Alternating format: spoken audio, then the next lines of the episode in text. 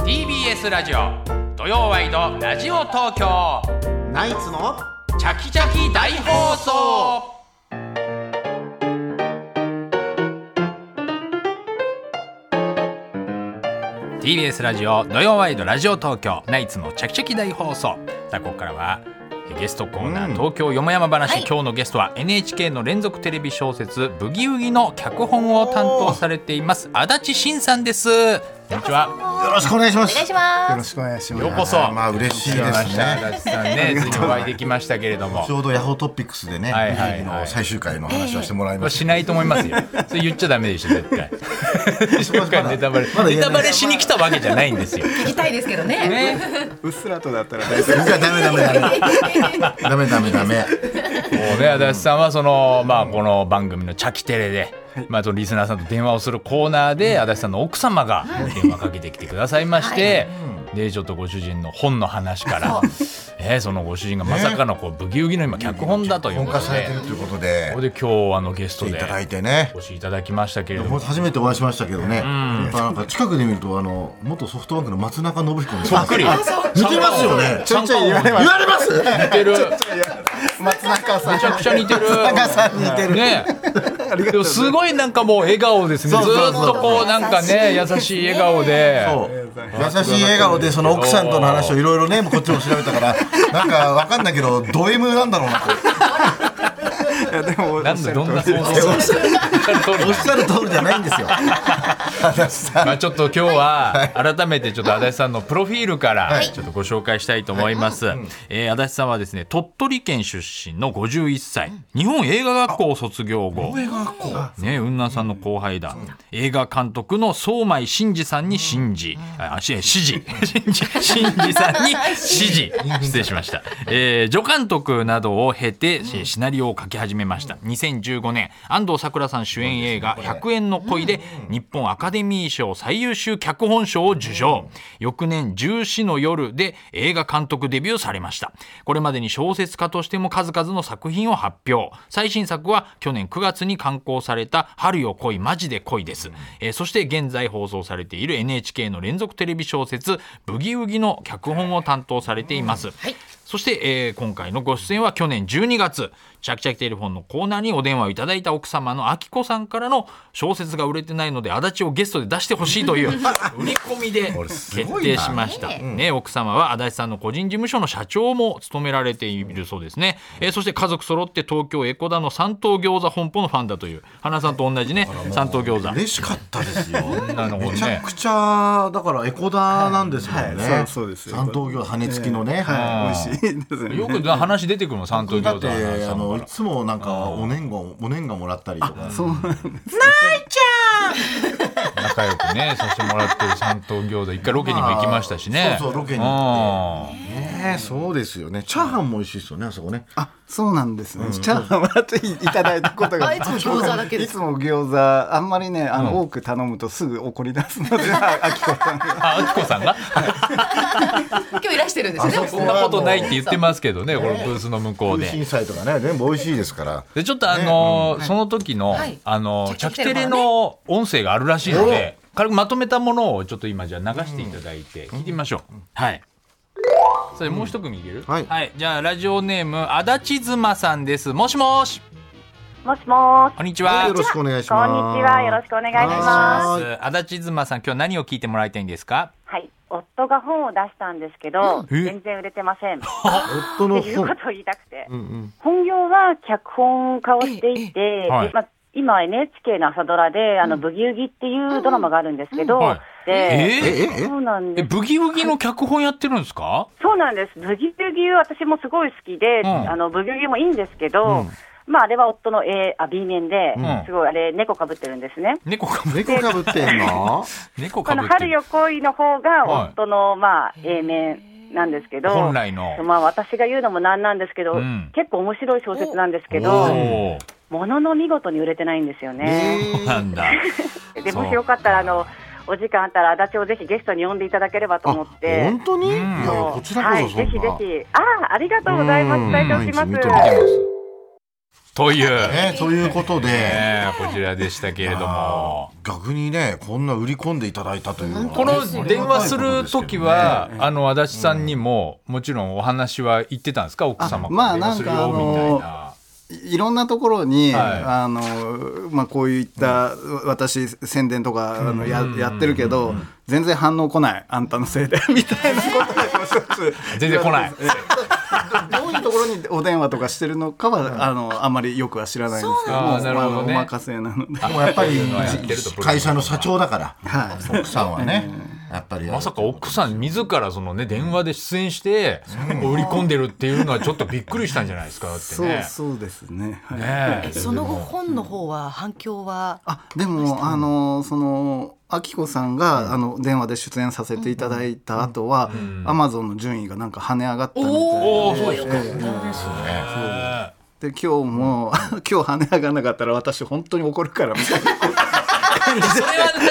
それはもう僕らも怒られるんですかこれは。我々のラジオのめちゃくちゃ怖いんだけど。でもこのそう実か実際のやっぱり経験をもとにしたそうです小説ですよはいはね。いちょっともちろんあの全部はまだあれですけども途中まで読まさせていただきましたけども、あの一緒にこう同居しているはいそはういはいはい。人とね。はい、あのまあろくでもない友達と、本当30歳ぐらいまで同居してたので、まあ、27から30ぐらいまで、はでまあその時代の話を あの書いたんですけどね、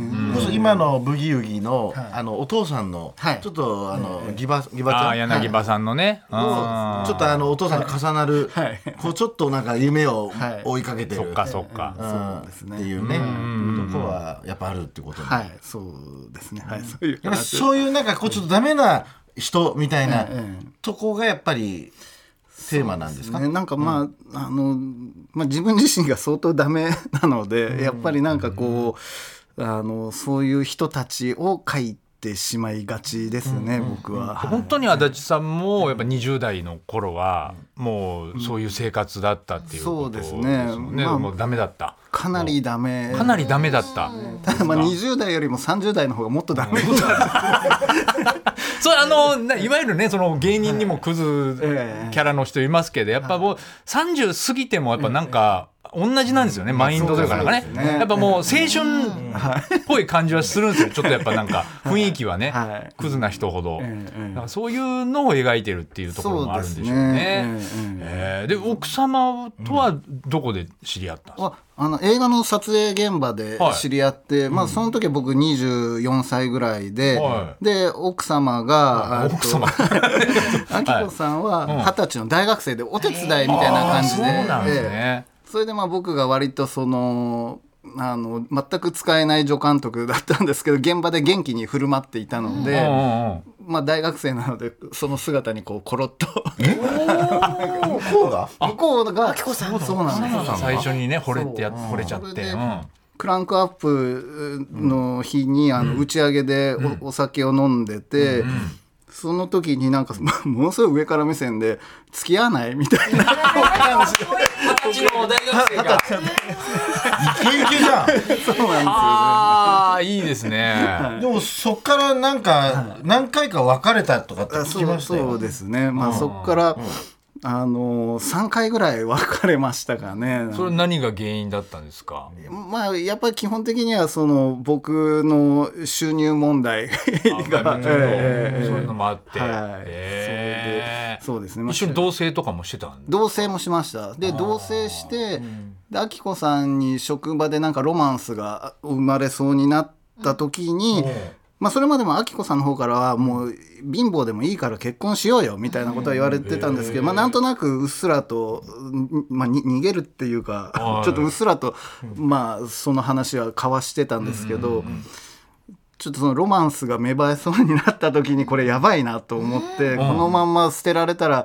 ちょっと雨風しのげなくなっちゃうなと思って 紐じゃねえかた だの。生活面の心配じゃない。そうですねもうあのそうなんですとにかくあの野宿とかそういうのは苦手な ので結婚してくれ得意だったらじゃあ大丈夫 だった。得意だったらマイ得意じゃなくてよかったですねがいなかったらね。そうですね本当生きていけない生きてなかったそれでもう必死になったんだはいもうその時は本当に必死に お願いしましたね、でも嫌だって言われたんですけど、あそうなんですもうか。畳にへばりついて 出ていかなかったでもそれでもずっと書き続けてはいたわけですよね。あはいあぱりの、ね書き続けることだけはずっとやってたんですよね、うんでもやっぱその才能信じてたんでしょう奥様まはあ、ね。 100円の恋で、あこれ賞をとと取るわけですよね、脚本のね、はいえーでこれでやっぱりもうご飯食べれるようになったわけですか、いや全然ならなかったですねこれ賞を取って、アカデミー賞を取ってるかアらはカいデミー賞を取っても、ええー全くあまあこれ日本の映画界の大問題なとこだと思うんですけど、全然ご飯は食べれるようにならない、えーまだアルバイトはしてま松田した優作さんの賞もね、はいこの映画で取ってー、アルバイトしてたんですかアカデミー賞の後も。あアカデミー賞の後も2年ぐらいはバイトしてました、これがすごい僕も見たんですけど面白い安藤サクラさんが100円の声。ね、主役素晴でらしいで安藤サクラさんももう本当どうしようもない、やっぱりねちょっとこうちょっと人間だからくあのね、かかあの人で,、でその人を、やっぱり最後ボクシングにボコボコにね、そうですねこうなるっええていうところもなんかすごいですよね、ええええいそうですねん話ですもんね。まあ、だから自分自身がどうしようもなかったんで、やっぱり一回ボコボコにされないといけないなと思って、まあ、そういう主人公を、あの書いてみたんですね。えー、なるほどね。これでもちょっとあのこう働いて、コンビニあ100円ショップであ100円ショップかえあのー週に1回ですけど、 あのバイトしてたので、まあ、その経験をもとその経験にか、ね書きました、はいえ実際の経験からこうやって書書くことが多いんですかね。あそうですね僕の場合はあの割と実体験とかをもとにします、はい、じゃあこうその後でもまたアルバイトしちゃったんですかこれ賞取っても。で賞を取った後も、あのこの同じ100円ショップじゃないですけど、近所のあの、スーパーのあ早朝の品出しバイトをやってましたね、ー朝早く行ってはい朝早く、ーはいえあのオープン前の あの品出しってやつですね、7時ぐらいから10時ぐらいまでっていう、はい、それで短い時間ですけどねアルバイトその間もでも書き続けて。はい、書い書いてましたねいろいろとその時でも、なんかなんかねせっかく賞を取ったのにね、バイトしてんのもなんかね。そうですね。まあでも、あのまあおあきこさん優しいところはなんかさ、あの普通の多分あ の奥様は言わないと思うんですけど、最低でも月に3万円は稼げ みたいなこう、あの、ことを置いて、まあ3万だったらそれはばアルバイトで全然稼げる。ー、そう奥さんの優しいところ。優しいところなのかバカなところなのかちょっと3万円いいよって言ってくれるのは、まあ、あとはもうあきこさんがもう稼いでくれて、えー、それ支えてもらったんですね。ブギウギが決まった頃はもうバイトもう終わっバてイしてトまはせんよねもうさすがね。にしてなかったですねそのね頃は、はい。ブギウギの話はどういうふうに来たんですか最初。 2021年の秋に、えー電話がかかってきてあもまうそんな前ですかはい、NHK の電話なんですかはい電話で、まああのよく知ってる方だったんですけど、それであーえっと「朝ドラやりませんか?」みたいなこう感じで、えーかかってきて、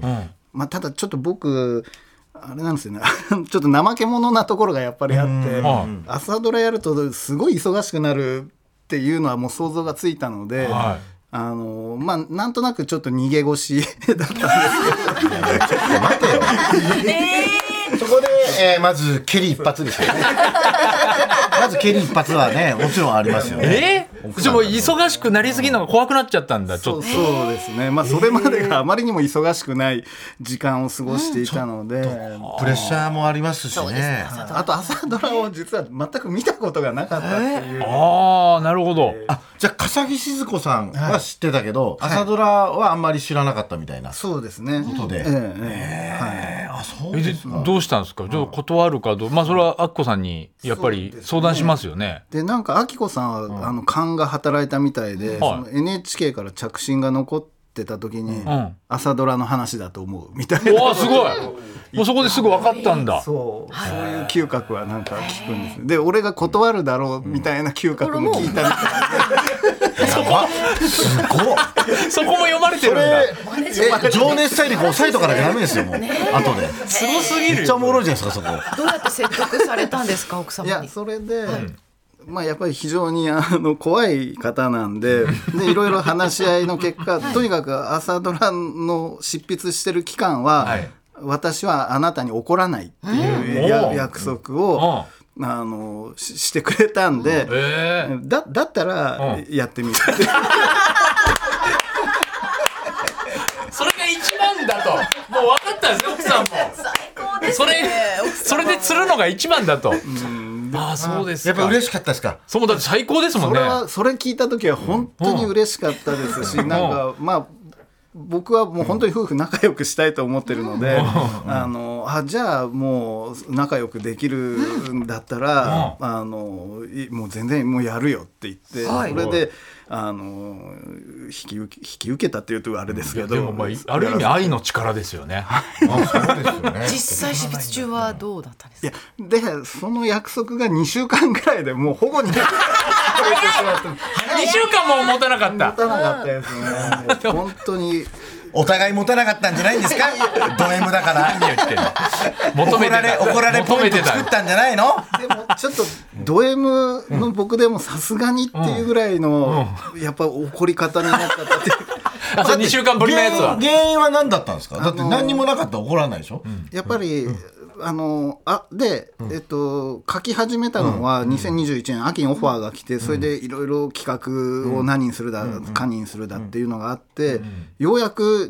2023年あに2022年のはい春ぐらいからだったんですね。でやっぱりすごい忙しくなっちゃったんですね。でそうすると家のこう家事育児的なことが、あの普段のよりもおろそかになってしまって、やっぱそそこがでがすごい激凛に触れてしまったんですよね。僕はやっぱりいや朝ドラを引き受けるとそういうことになるなるよってっていうのも話してたんですそうですよねその上でもう怒らないよっていう約束契約でしたよね確かね土屋さん奇妙になっちゃったうんいやまあそう足立さんの気持ち同じような契約契約をの話になって くると思ったら、あそうですかちょっとやっぱり忙しくなったらなっ二週た間らでそれで、でプラスなんかもうそんなことはみじもないんですけど、はいあんたが朝ドラでいい気になってる部分も見え隠れしてるみたいなことも言われ始めてもうそれ言われちゃったらもうちょっとぐらい一気になりたいですよいいね気になってたんじゃないのやっなぱってりるって言われちゃったらもなっうてたんじゃない全くなのってななくてもうとにかくまああの本当に忙しぶるわけじゃないですけどその2022年の春に映画の撮影も僕重なってたので。それはだってもうそれも決まってたんで朝ドラ無理だなと思って最初断ろうかなっていうふうにそうか思ったんですよね。で、まあ、その映画のプロデューサーはあきこさんもやってたのもあってはそれでその、えっと、プロデューサーとしてのなんかこうイライライラもあったんい、あだっこさんも忙としいし思うんですけど。まあね、途中から聞いてる人和田アキ子さんだと思いますけど違いますからね足立アキ子さんギリに触れてあきこ違いですそうですよね奥様ですからねあそうですかでも結局ウギウギもね今これ大ヒットして僕らの寄席の出囃子がホームランブギって笠木静子さんだから僕は本当笠木静子さんだって決まった瞬間にやっぱどんな人か知りたかったからそうなんか嬉しかったんですよ朝ドラ今めちゃくちゃべ勉強になりますよ見ててで今ちょうどね江ノ県ねそう、ああいうのも浅草の歴史でもあるのでそうですよねあの相当じゃあ調べたんですかあのたくさんやっぱり調べて、えその僕も笠木静子さんの、まあ、お名前と東京ブギウギぐらいしか知らなかったので、東京ブギウギあそうなんですかはい、でこう映画の撮影が終わってようやくじゃあちょっと朝ドラに、っていう時にもう国会図書館に通いまくって、あきこさんを一緒に資料来をてて。ね図書館で調べるんだへとかもういろいろ文献読んだり、あの資料の映像をあの、え NHK の方から見せていただいたりして勉強をしましたね。はいーそれまではそういう、まあ、ちょっとなんか歴史ものとか実在する人物の物語とかを書くことっていうのはあったんですか、えっとまあ、歴史ものじゃないですけど、そそれその「ブギウギ」の前に、その NHK で、あの拾われた男っていうそそれはああの松尾あのディズ悟ニーチさャんンネルとかのあはいはいええええ見ましたよ僕全部あれもあありがとうめちござゃいくちゃ面白かったですよあれ中野大学のねそうですはい、えー松尾さんの悟さんのねの、なんていうか、まあ、本当の話ですよねええ松尾さんが自分の体験をもとに書かれたエッセイがあってなるほどそれをもとにしたそれを書いたんはい、ああれもやられてたんですかあそうですあれあす多分それでなんかこうブギウギにつながったのかなと思ってえーあれも草薙さんも出てましたしねそうですねそれまで NHK の仕事なんて、うん、ろくにやったこともなかったのそうなんでですかちょろちょろはありましたけど、はい、 15分の脚本っていうのはまたちょっと普通の作品と違うんじゃないですだかから最初がやっぱりその15分っていうのがなかなかこう体感的にもつかめなくて、でなおかつなんか15分で、えー一つの物語がありなおかつ翌日も見たくなるようにみたいなえー感じっていうのが大体そうですもん朝ドラってね14分ぐらいでね最後そうですね。何これ明日どうなんのそうで次の日楽しみに次の日の15秒ですぐ解決したりしますよねそうなんですよね早いみたいな そうそうなんですもう次のも物語に ね行かなきゃいけないから15分早っそうだからまあ僕やっぱりそこはできなくて、なんかもういいやと思って、その1週間で 何何かが解決するみたいな一週間が一つってええあ75分なんだなるほどなるほど要するにねかもうそれができなくて、うんできなくてまあ翌週の月火ぐらいだったらこぼれてもいいですよって NHK の方も言ってくださって、えーなんかそしたらそれが功を奏したのか、えーなんかあ新しい形で書いてるみたい な何の何にも考えてないんですけどそう言ってくださる方もいてラッキーでした。いやでそもれがね1週間で考えても25 25話あるからいいよまあね今もまだだって書き続けてるんでえもうあのあもう終わったさ先すがに月先々11月の終わりぐらいにようやくそうっすよね最終週とその前の週のそうじゃなきゃもうこれ出てる場合じゃないでしょだって本当だねよねそうかもうやっとじゃあ書き終えて1話書くのに大体何分ぐらいかかあの最初は本当にその映画と並行してしまったので、あの1話というか、まあ、1週間分書いて、あの提出するんですけど。あの1週間分書くのに、と10日から2週間ぐらい最初はいただいてたんですけどかでもまあ、あのー途中から慣れとあ朝ドラだけやってればいい状態になったら大体もう1話1日で書いてましたね。うん俺朝ドラ映画終わって朝ドラ書いてる途中にまたあきこさんが違う映画撮ってきた可能性もありますからね大変だどんどん仕事取ってくる敏腕だからからねる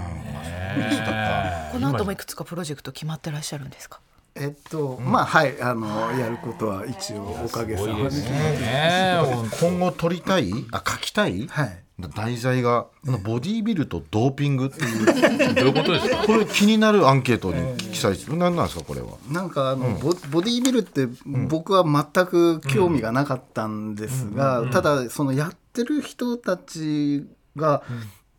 あやっぱあそこまで自分の体を大きくして、うんどういうえー心持ちなのかなっていうのがこう知りたくて、そのずっとなぜかボディービルをやってる人たちに興味があって、あのーまたスポコンとはちょっと違った風味の映画がができそうな気もしてて、ーボディービルっていうのに興味があって、んでいろんな本読んでると、んやっぱドーピングとボディービルも結構密接というか。かそういうことなんだはい、でまあなんかねドーピングってあれだけやっちゃいけないって言われてるのに、あのまあ、どうしてもやってしまうっていう、そういうなんでしょうねあその心理状態を書きたくなると、ええええはあなるほどね確かにそういうドラマとか映画あんまない、ないですねボディービルの映画ってないよねボディービルダーでも多分面白いですねなんかね食生活とかなんかね普通普段の生活見チるャだキけっで子にもも一人いらっしゃいますよねそれこそチャキテレそうそうでそうなんかそうねいただいチたャキテレで電話してシニアの部に出られてるあ方がいてあそうなんですはいでもドラマ化になったら大変だよな誰がやれる方役者さん少ないですね役者さんあーがそっか、筋肉俳優いるけどねそのなんか吉本とかにもああサスケ出てる人とかねあそっそういるけどうんそうだねまあそういう人になるだろうね春日さんあまあでもボディビルやってるからすがそうですねちょねまあでもちょっとキャラが強すぎるかもしれない女女性がいいなと思って女性ボディービルダーです女か性ボディービルダーででなるべく最初はその全然ボディービルなんかあの目も入ってなかったような人がなぜか目覚めるってなるほどいうようなものだと藤沢さつきさんみたいな、まそあみたっいかなええそっかだから安藤サクラさんがボクシングがのと同えじえではい誰がいい女優さんとかも今ね言言っちゃえばもうそのその女優さんがまた肉体改造したらそれも話題になるしねそうですねまああの安藤夏なんかどうでしょうかずっとやってるけどねずっとやってんだけど安藤夏なんかどめうちでゃしょくうちゃジム通ってんですけど、あの全然痩せてはこないあのなっちゃんね、うん、筋肉はめちゃくちゃついてますけど、うん、面だから白いなあでいろんな構想があるんださっきちょっと話したんですけど奥様のそのなんか和牛和牛あさんはいええええあれが本当の話なんですもようあのそのああぐら牧場のはいはい、なんか詐欺にあったとかってねあの 何なんですかあれ いやもう本当にお金のない頃で、はいあのう上の娘が生まれた頃で、まあ、僕はあの年収が本当に2万円とかそれぐらいの頃、えーで年収年収がで奥もう様ちょっと働いは、た方がいいよまあ、奥様は普通に働いてたんですけどその頃それであのそういうの好きなんですよねなんかこうちょっとギャンブルチックというのかそれでなんかこういう投資のやつがあるんだけどって、うんまああるんだちょっと僕そういうのはよく分かんなくて、うんそれであの娘が生まれていろいろあのおお金もらったんですよね、親戚一同の方々から、うんおじいちゃんおばあちゃんと出か、産祝いとかいええろいろうんでそれがあるから、あのそれ突っ込んでいいってなって突突っ込んでやっちゃってんじゃんそれでなんかあのまああんまり権限がなかったんであまあいいんじゃない経験ないけどい一応相談はしてくれたんですね。 でうんいいくらって言ったら「いやまあ30万ぐらいは」って言あってでその後に はそこが破綻してあ大大騒ぎになった時になんか妙に不機嫌なんで「まあいいまあでも30万でしょでもしょうがないよ」っつってたら「いやでも100万だったんだよ」とかってなんかこう本当は本当100万本当は100万突っ込んでたらしいんですよ、本当は100万作ったのそうそうなんですよあださんに30万って言ってて俺には30万つっててだからなんか異様に不機嫌でそりゃあで最それ終だ的っにてもうねしかもそれも俺のせい になっちゃったなん関係ないじ ゃん僕が稼がないから私がこういう発想になってしまうっていうあーすごいこれはな本当芸人のエピソードみたいなねそれでまた一つねあの小説家としては厚みが厚みが増したことになりますよねあのだからありがたいですけどえあーいやすごいで面す白いんですよねねさあここから今週のヤホートピックス、さあまだいろいろねお話伺いましたけど、何かこれからやってみたいこととか何かお話があればはいありますか実は僕そのおお笑い芸人になりたいと思ったこともあってまあおへーお笑い好きなんですきそうなんですはいねうんであの、まあ、実際友達とかでもそのあの芸人になり損ねたやつとかこう結構いたりもしますしでえっとまあ本当にもうあの映画の道を諦めようと思った時にえーきこさんに相談して、 そこは僕のバカなとこなんですけど、マンコンビの漫画家か、コンビのお笑い芸人のどどっちかになろうっていう相談をえええきこさんにしたんです。えあきこさんとはいはい夫婦漫才ってことですか夫婦漫才やらないっつったのそうですねあとそのコンビの漫画家ってゆで卵的なそうですそうですで僕ああきこさんは割と絵がうまいんですよああああ原作考えて、はいなるはほい、どで僕は話の筋考えるから夫婦絵描いでてええああなるほどコンビとにかくアッコさんと何か一緒にやりたいんまあそうなんだだよいやっぱりあきこさんと離れなければなんとかなるんじゃないやこれそれすごいなえアイコさんがもういないとダメなんだそれすごいわそのご反応はどうだったんですかあきこさんからちょっと止まってましたねあででも真剣にこう考えて考えてくださでまあ別にだったら両方挑戦すりゃいいじゃんみたいなことをうでもう画材屋に行ってすごいなんか漫画を描く、あの。そこまで真剣にあ漫画の方ねええあの、を買ってきて、うんでまあ僕なかなかそれで漫画の筋をまた俺が考えないから怒り出したり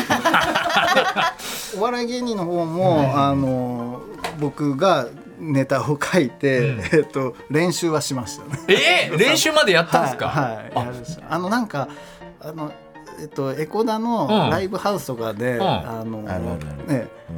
で新人お笑い大会みたいなのがこおうー書いてあることがはいはいあはっいてであのなんか飛び入り的ななんかあの素人もあの参加できる枠みたいなのが、えうーんあのああったんだそう書いてあったんですよね、うんうんここれに出ればいいかっていうふうにまあ自分では思ってて。それで、まあ、練